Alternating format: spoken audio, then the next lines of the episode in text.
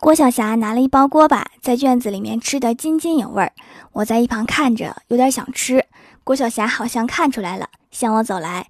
我问锅巴脆不脆呀？于是她拿了一片放在嘴里面说：“你听听，为啥不是让我吃吃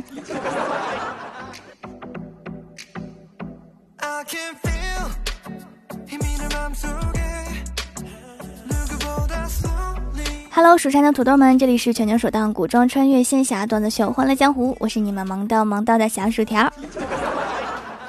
众所周知，世界上最容易被丢掉的三样东西，那就是父母的脸、老师的脸和驾校教练的脸。当你犯了错，他们会异口同声地说：“出去别说我是你父母、老师、教练，你不嫌丢人，我还嫌丢人呢。”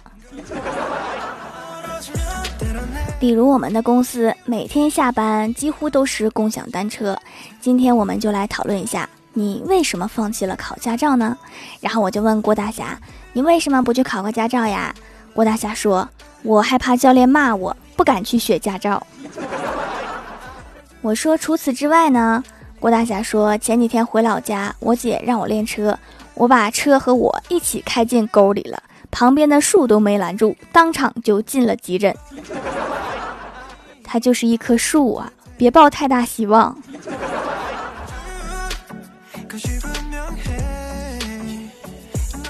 然后我问郭大嫂：“你为什么不考驾照呀？”郭大嫂看了看我，长叹了一声，说：“应该是因为要对别人的生命负责吧。”这一看就是五讲四美好青年。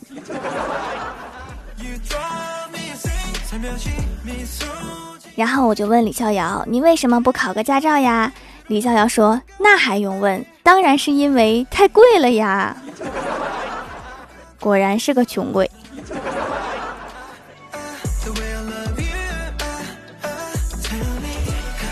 然后我问小仙儿：“你为什么不考个驾照呀？”小仙儿说：“我把驾校新栽的小树苗给撞断了。”于是新来的教练表示很害怕。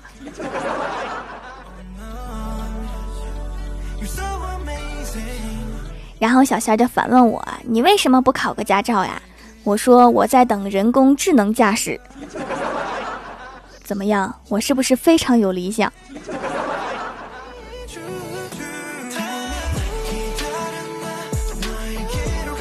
然后我就问前台妹子啊：“你怎么不考个驾照呀？”妹子说：“其实我学过车，学了一半，教练出车祸了。”我觉得这个教练非常不靠谱。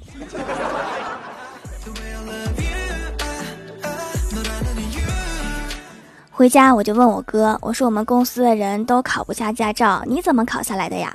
我哥说，科三补考的时候是我觉得人生最艰难的时刻，比高考的心理压力要高出好几座喜马拉雅，紧张的脚根本控制不住的哆嗦。考驾照对我来说真的是太难了，我就安慰他，我说哥你别难过呀，这不都考下来了吗？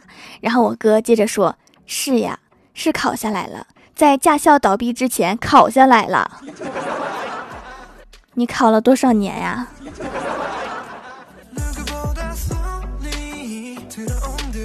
科学就是要有实验精神。为了证明蜘蛛是用腿来听东西的，我做了一个实验。第一，把蜘蛛放在桌子上，敲击桌子，发现蜘蛛立马被吓跑。第二，把蜘蛛的腿切断，放在桌子上，奇迹出现了。无论我怎么敲击桌子，蜘蛛都纹丝不动。这个实验表明，蜘蛛的听觉系统的确在腿上。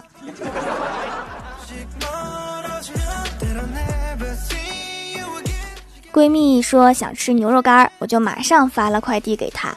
到了之后，却发现少了一包。苦寻无果之后，心疼的跟我视频哭诉。我一脸的无奈，安慰道：“没事儿，没事儿。去年你落在出租车上的三斤牛肉干。”比这次丢的值钱多啦！闺蜜愣了半天，才想起来还有这么一件事儿，哭得更伤心了。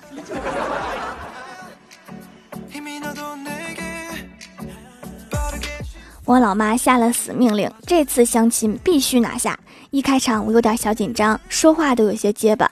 看我这样啊，他就聊起了小时候的糗事儿。说到好笑之处，我本想捧场的捂嘴秀个淑女范儿，谁知道捂得太紧，空气从鼻孔里面喷出来，吹了好大一个鼻涕泡，戳也戳不爆，结果可想而知。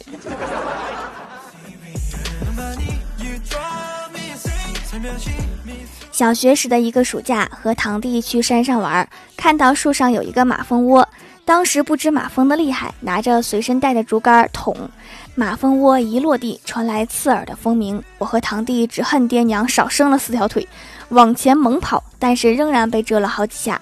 等我艰难地回到家门口，敲开门，我妈望着我那肿起像猪头一样的脸，说道：“小朋友来找我们家薯条玩吧，他出去玩了，不在家。”妈，是我呀。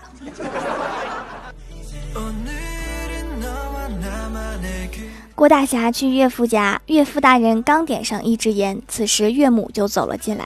岳父大人顺势把烟塞到了郭大侠的嘴里，然后说：“以后少抽点烟，对身体不好。”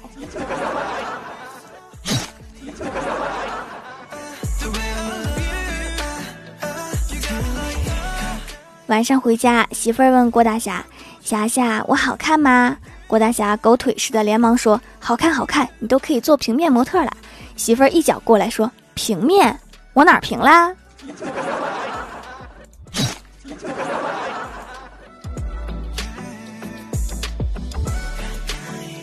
郭大嫂每个月都有那么几天，动不动就骂人，说烦死了。郭大侠总是陪笑脸，让他多喝点红糖水，这都不见效。直到有一次帮他把网上的购物车货单给结账，马上心情就变好了。现在郭大嫂每个月都准备着网上购物车，说治疗心情不好有特效，就是费钱呐。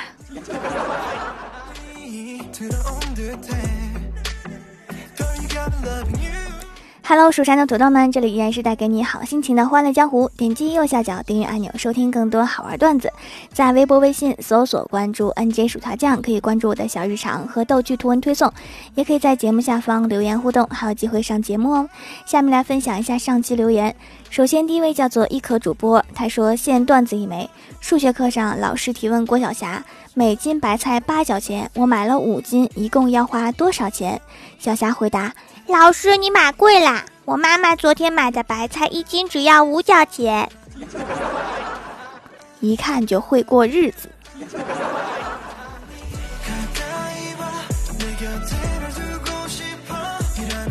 下一位叫做不如一起喵喵喵，他说没什么好说的，夸就对了。条，你真是一个漂亮大方、不秃不胖、不傻、声音好、不自恋、有大长腿、很白、很富、很美、很高、会做手工皂的人。夸的真实在呀！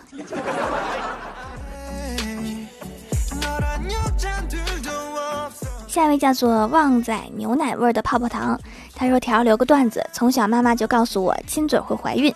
一次在吃鸡腿的时候，我家狗来抢，无意中我碰到了它的嘴。三个月后，它下了几个崽儿。那时候我就在心中暗暗发誓，只要有我一口饭吃，就不会饿着他们娘俩。多有责任感。”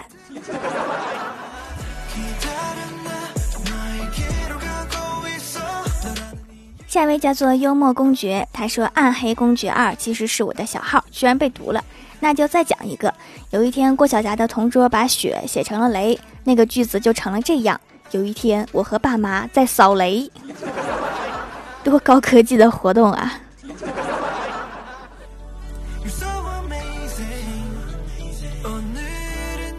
下一位叫做蜀山派小小，他说：“终于还是来掌门店里买皂皂了。之前买的那家用起来干巴巴的，只是外形好看，效果一点没有。可能就是无法静下心来做皂。掌门的皂就特别滋润，没有香精，保湿美白都可以。加上这段时间没有出门，白过白骨精。听别的主播说，小薯条不聊微信，不聊 QQ，不直播，全心全意在家做皂，真是太努力了，必须来支持一下。”我猜是怪兽说的吧？他每次找我，我都在做皂，这是算好时间的吗？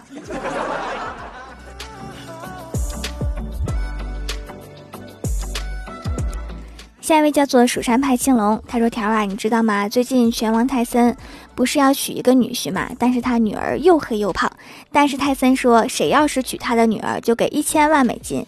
然后许多网友就说，主要不是因为钱，我们是喜欢胖的。在这些网友里面，就有一个是我。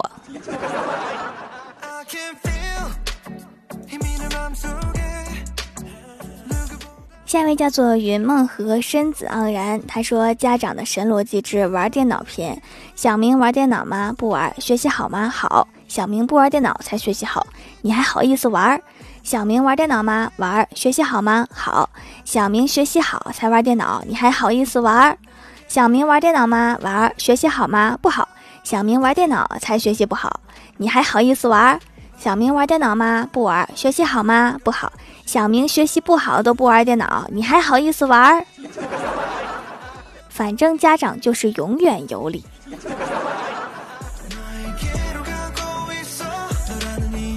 下一位叫做最可爱的皮卡丘，他说：“条啊，我要豪爽一点，留三个段子，条一定要读啊。一小李子，你用一个词来形容一下朕。小李子回答说：渣。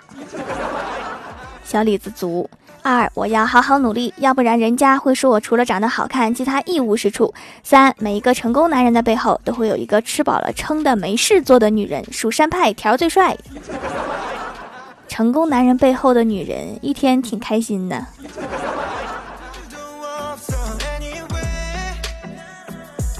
下一位叫做哈哈哈哈哈哈哈鹅，他说：“上帝答应我一个愿望。”上帝说：“你要什么愿望？”我说：“世界毁灭。”上帝说：“这个有难度，换一个吧。”我说：“我想上学，而且条天天更新。”上帝说：“我们还是来讨论一下如何世界毁灭吧。”上帝都知道我不可能每天更新。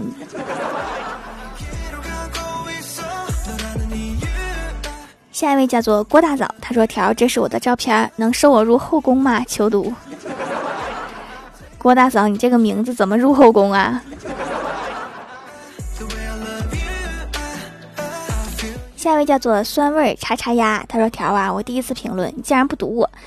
分享一个真事儿，那天上网课，老师在快下课的时候讲了一遍超级的超级难的几何证明题，讲完和同学们说再见，结果公屏上面刷出来的全是来世再见，老师慌了，结巴巴的说：你们别想不开呀，下次我不出这么难的卷子啦。私下里我们聊天说，打错字能赚到这么多呀。”所以是老师再见啊！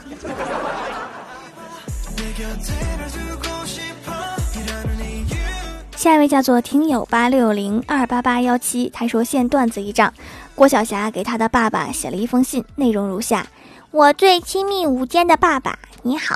您最近的身体是否还健康如牛？工作是否蒸蒸日上？我现在正在奋不顾身、耍猴玩命的学习。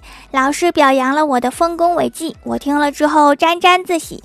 您批评我滥用词语，我一定前功尽弃，卷土重来。祝爸爸万古长存！您首屈一指的小儿子郭晓霞，这一看就是语文课代表。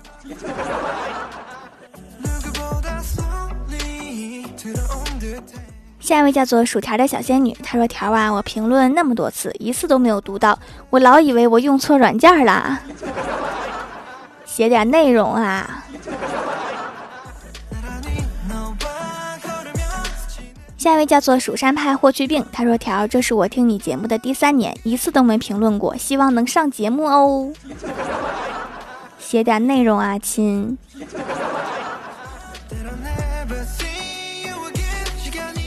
下一位叫做 T B 四零七幺七九二零九，他说薯条的皂皂包装也太像样，还帮忙写好了成熟日期，真是省了很多事儿，量也很足，每次用量都很省。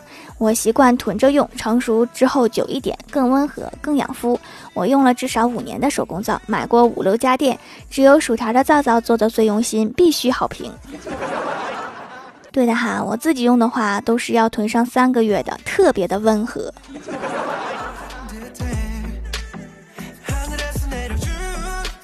下一位叫做余生只与你，他说发个段子，有一回考试坐在我前面的女生写的特别认真，而且还愿意借我抄。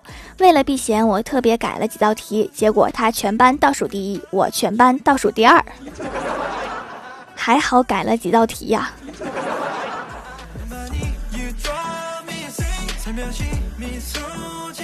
下一位叫做小薯条的小粉丝，他说郭晓霞是一个非常勇敢的小孩子，打架从来没有输过。有一天，他问郭大侠：“爸比，你小时候打架是不是也很厉害呀？”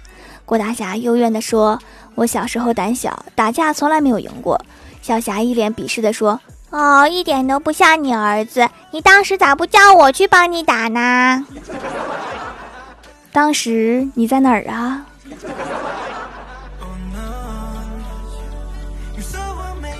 好啦，本期节目就到这里啦。喜欢我的朋友可以支持一下我的淘宝小店，淘宝搜索店铺“蜀山小卖店”，数是薯条的数就可以找到啦。